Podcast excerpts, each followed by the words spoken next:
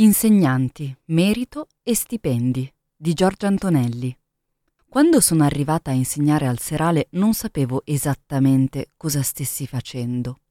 Ero di ruolo da quattro anni, passati interamente a fare da pendolare tra varie città pugliesi. Ero semplicemente stanchissima, senza soldi, ci si trasferisce o si paga il viaggio sempre dallo stesso misero stipendio e avevo una sola priorità, tornare a casa.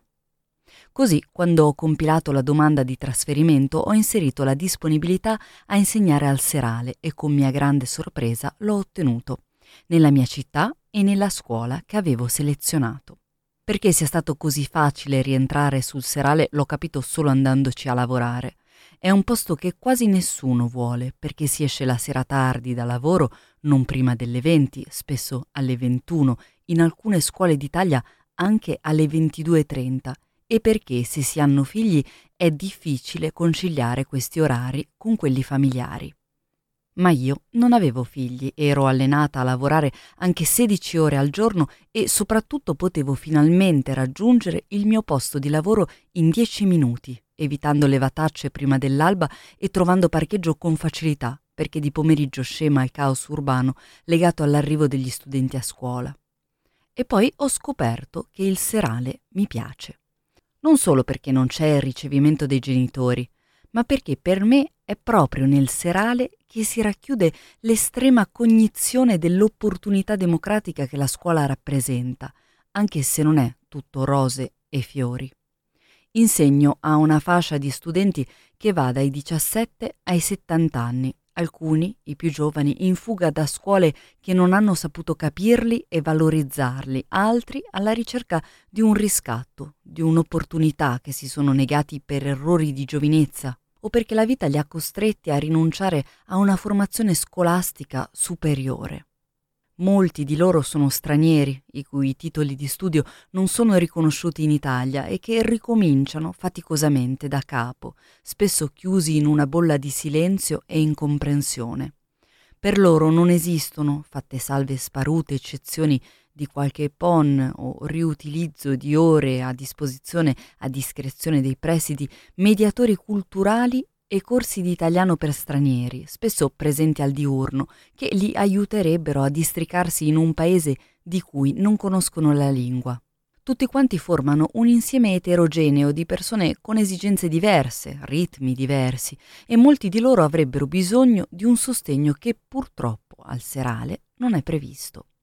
I docenti di sostegno richiestissimi, e già troppo pochi per il diurno, da noi non arrivano affatto. Per questo ci ritroviamo a supplire a diverse necessità non solo didattiche, ma anche psicologiche e cognitive, con pochissimi mezzi e ancor meno tempo. Entriamo e usciamo dai panni del docente per entrare in quelli dello psicologo, dell'amico, dell'insegnante di sostegno, tutto a fronte di uno stipendio davvero esiguo se paragonato alle responsabilità che ci assumiamo.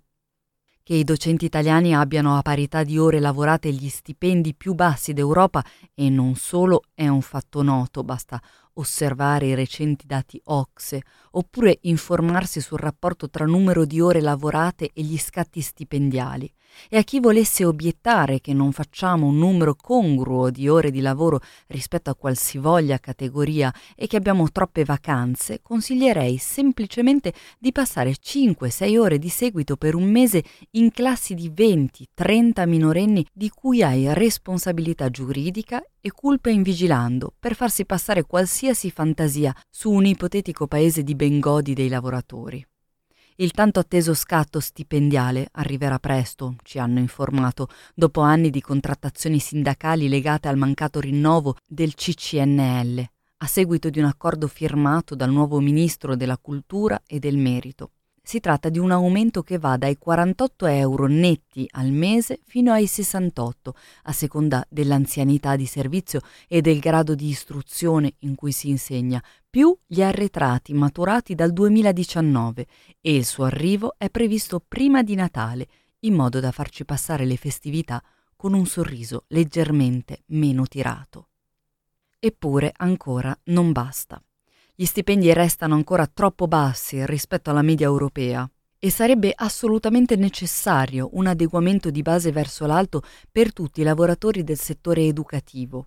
Ma è necessario anche uno scatto ulteriore, un incentivo che premi davvero la professionalità dei docenti, soprattutto di quei docenti che ogni giorno portano avanti le scuole con il loro impegno, con il lavoro a casa e sulla cui buona volontà si basa l'eccellenza del nostro sistema educativo e che per me ha a che fare proprio con quel concetto di merito che negli ultimi giorni sta affollando le discussioni sui giornali e sui social e riempiendo le piazze di tutta Italia. In un articolo pubblicato qualche giorno fa su Il Post e relativo alla questione sollevata dal recente inserimento della parola merito legata al Ministero dell'Istruzione, Vanessa Roghi, sottolineando la differenza tra merito e meritocrazia, scrive della stretta connessione tra l'articolo 3 e l'articolo 34 della nostra Costituzione.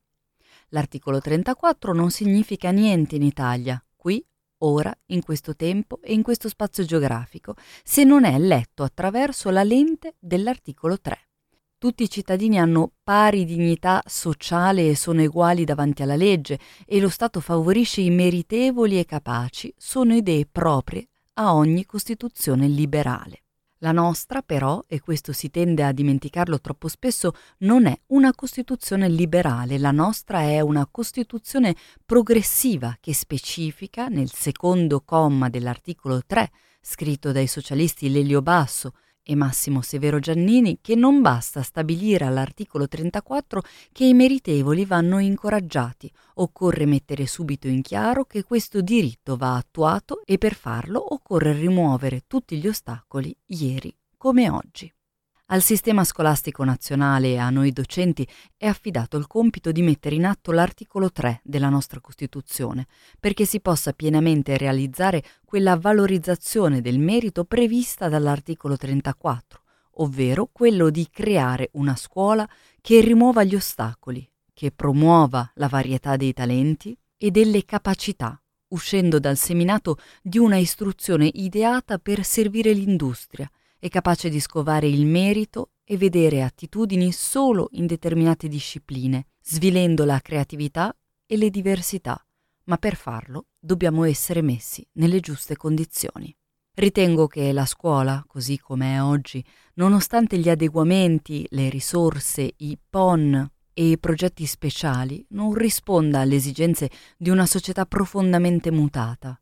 la scuola italiana, e questo vulnus è emerso prepotente durante la pandemia, ha bisogno di risorse per essere radicalmente mutata. Stipendi più alti per tutti, certo, ma anche premialità e valorizzazione dei docenti a seguito di valutazioni il più possibile oggettive, anche se è molto difficile stabilire i criteri per farlo, in modo da evitare la trappola della dedizione e della vocazione all'insegnamento, parole troppo spesso strumentali a dequalificare il nostro lavoro, ponendolo al pari di una missione umanitaria, una specie di volontariato che nulla ha a che fare con la professionalità e che spesso serve solo a giustificare i bassi stipendi e gli scarsissimi investimenti nella scuola pubblica. La nostra scuola proprio perché pubblica, dovrebbe essere garanzia di quella rimozione degli ostacoli che davvero possa favorire il talento, a prescindere dalle condizioni iniziali, e molti studi affermano che uno studente proveniente da una famiglia benestante ha più possibilità di rimanere uno studente meritevole rispetto a uno che proviene da contesti familiari difficili. Per creare eccellenza, la scuola pubblica deve offrire eccellenza a tutti e per farlo deve dotarsi di edifici più grandi e rinnovati, ridurre il numero di studenti per classe, rimodulare il calendario scolastico, magari sul modello europeo. Il nostro calendario scolastico segue ancora il ciclo del grano di inizio Novecento, estate lunga per aiutare i genitori nei campi orari flessibili fino al pomeriggio per venire incontro alle mutate esigenze delle famiglie, solo per fare alcuni esempi. Per farlo, però, ci vuole una rivoluzione circadiana che ripensi la scuola dalle fondamenta e in ogni suo aspetto tutto, dal sistema di valutazione ai programmi, passando per gli adeguamenti strutturali. Ci vogliono investimenti massicci, assunzioni che coprano sia la didattica mattutina che le attività pomeridiane, in modo da evitare un sovraccarico di lavoro sempre sugli stessi docenti, pronti a impegnarsi in attività collaterali e in funzioni strumentali,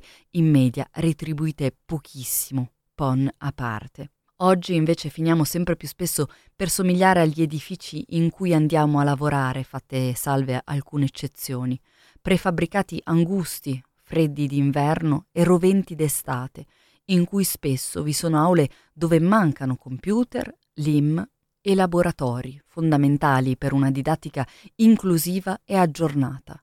e ci sentiamo un po' fatiscenti anche noi, condannati alla decadenza del nostro ruolo e della nostra autorevolezza agli occhi di studenti e opinione pubblica, che tendono a non riconoscere l'immenso lavoro che svolgiamo ogni giorno a scuola.